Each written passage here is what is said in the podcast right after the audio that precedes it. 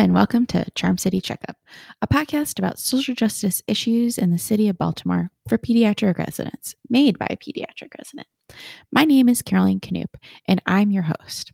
I'm currently a second-year pediatric resident in the city of Baltimore. I'm learning about community resources, social justice issues, and social determinants of health that face our patients and families. Join us as I learn about all things social justice in the city of Baltimore.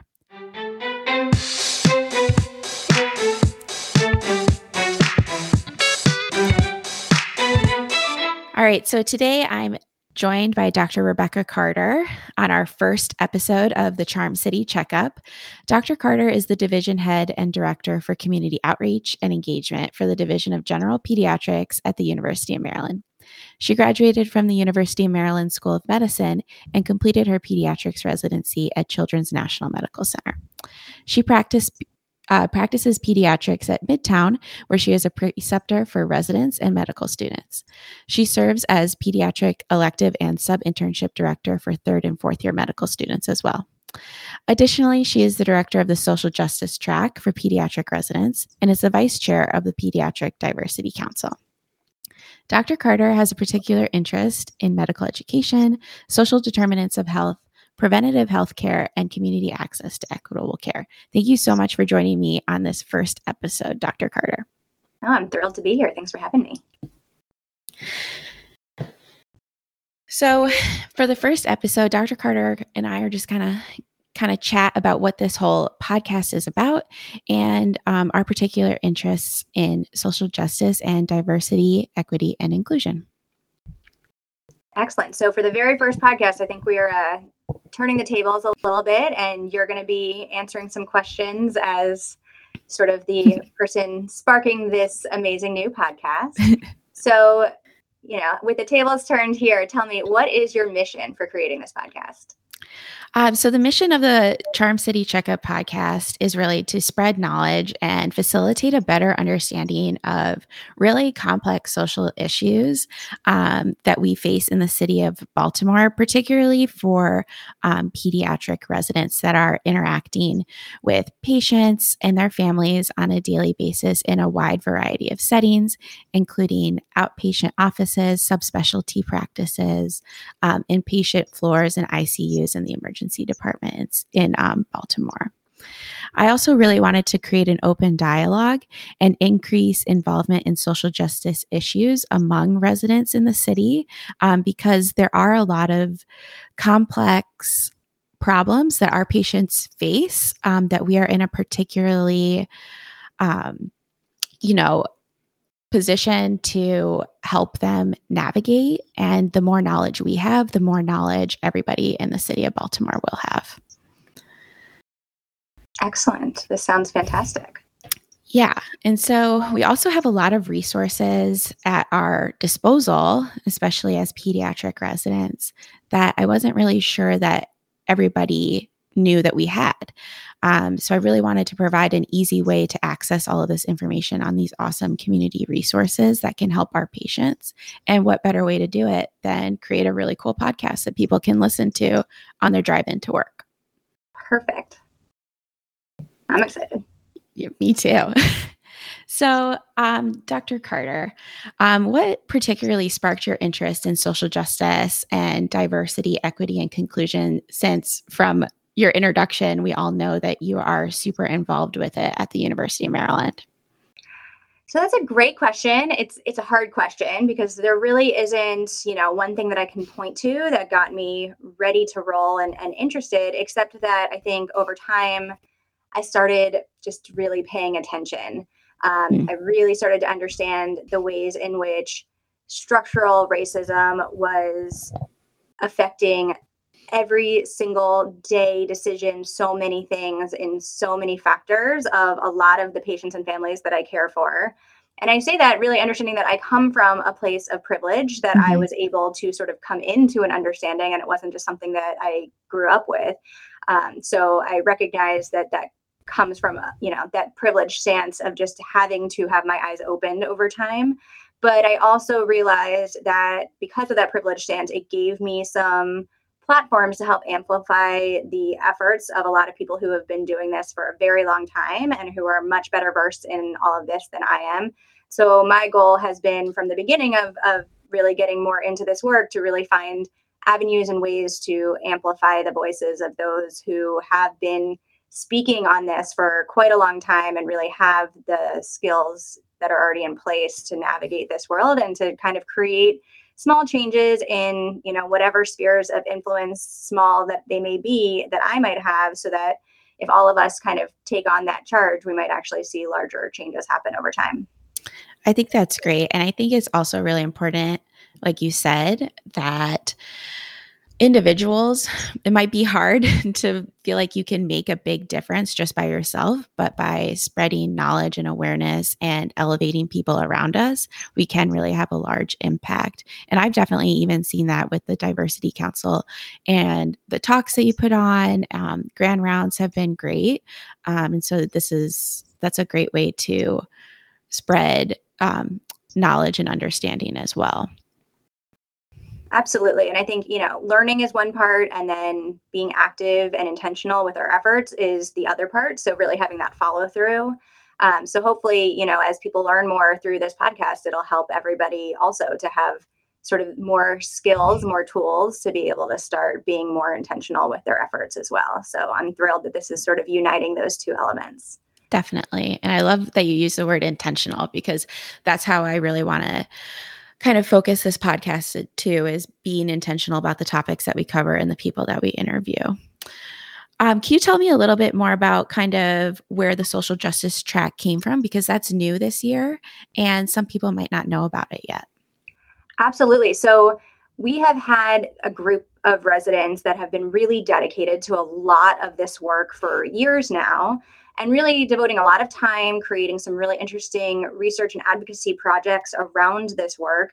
And so while we've had other tracks over time, it was sort of a noticeable gap that the residency program didn't necessarily have a place to give the time and space available to those residents who are really interested in these topics. So this was sort of a joint combined effort to say, let's amplify the voices for those who are working on this effort, and let's give some protected time. So like our other tracks, there is the half day of protected time available to work on projects that are related to social justice efforts, with mentorship and involvement, and also with the goal of sort of saying you have a primary project, but you're also going to be involved in community outreach and engagement, even if it's not directly related to the project you're working on. You're going to be related, you know, responsible for efforts with mentorship, even if it's not directly related. And certainly everyone will have a role in the educational content that's provided for residents and for the department at large as sort of the uniting effort there as well. Yeah, that's super cool. And that was definitely part of the reason why I really wanted to join the social justice track too, when I first learned about it, just having all those different opportunities for mentoring other people, learning as a group, and then also spreading education resources with residents. And this kind of idea just came to me when I was reading through the different tracks, if I'm going to be honest. And I was like, wouldn't it be super cool to have a creative outlet where I could learn, and then where I could share this knowledge with residents? And the social justice track seemed like the perfect place for this to go. When I was in college, I was a sociology major, like absolutely nothing to do with medicine. I was not pre-med. So I actually took a lot of classes and learned a lot about health disparities from kind of a non-medical angle. So I've always been kind of interested in this like area of knowledge and research and education. And so I'm super glad that I have a outlet to continue to look into it in residency too. That's really excellent. And I think you'll bring some really interesting perspectives with that background as well.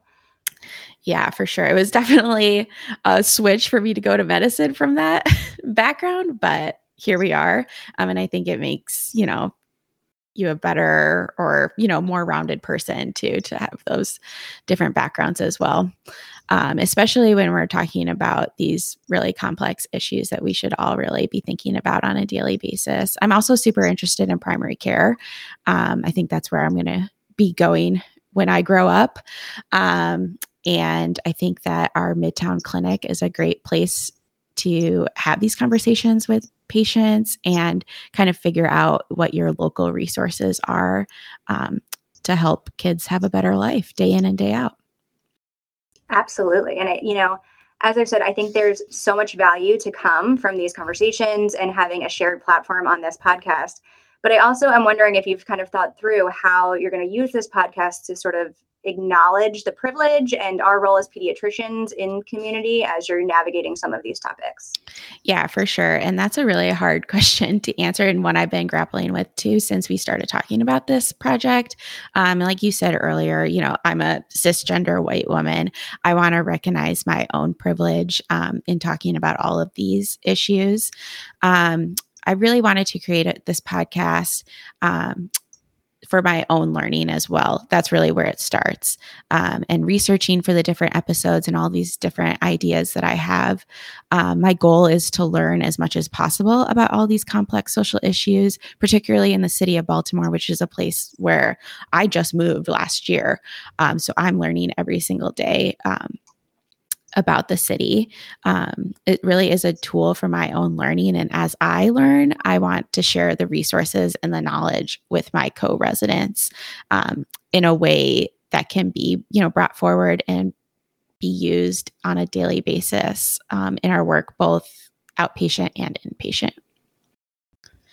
I also want to use the podcast to kind of elevate the community that surrounds us by talking to leaders in Baltimore and representatives of community resources. I think giving them a platform to talk about what exactly they can do or what they are doing actively in the community is just going to help everybody involved.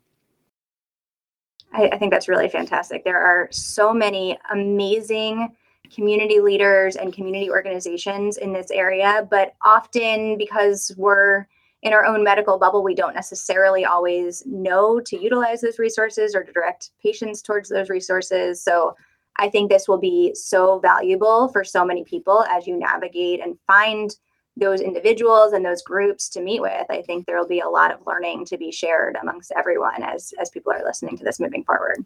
Exactly. And it takes like that, 5 extra minutes that you have maybe with your preceptor at clinic if you come into a particular problem with a patient or a patient's family, and then that preceptor happened to know about a resource, and it kind of gets passed down through word of mouth. But it would be great to have that word of mouth reach a bunch of people, in a bite-sized podcast form while they're driving or cleaning their kitchen.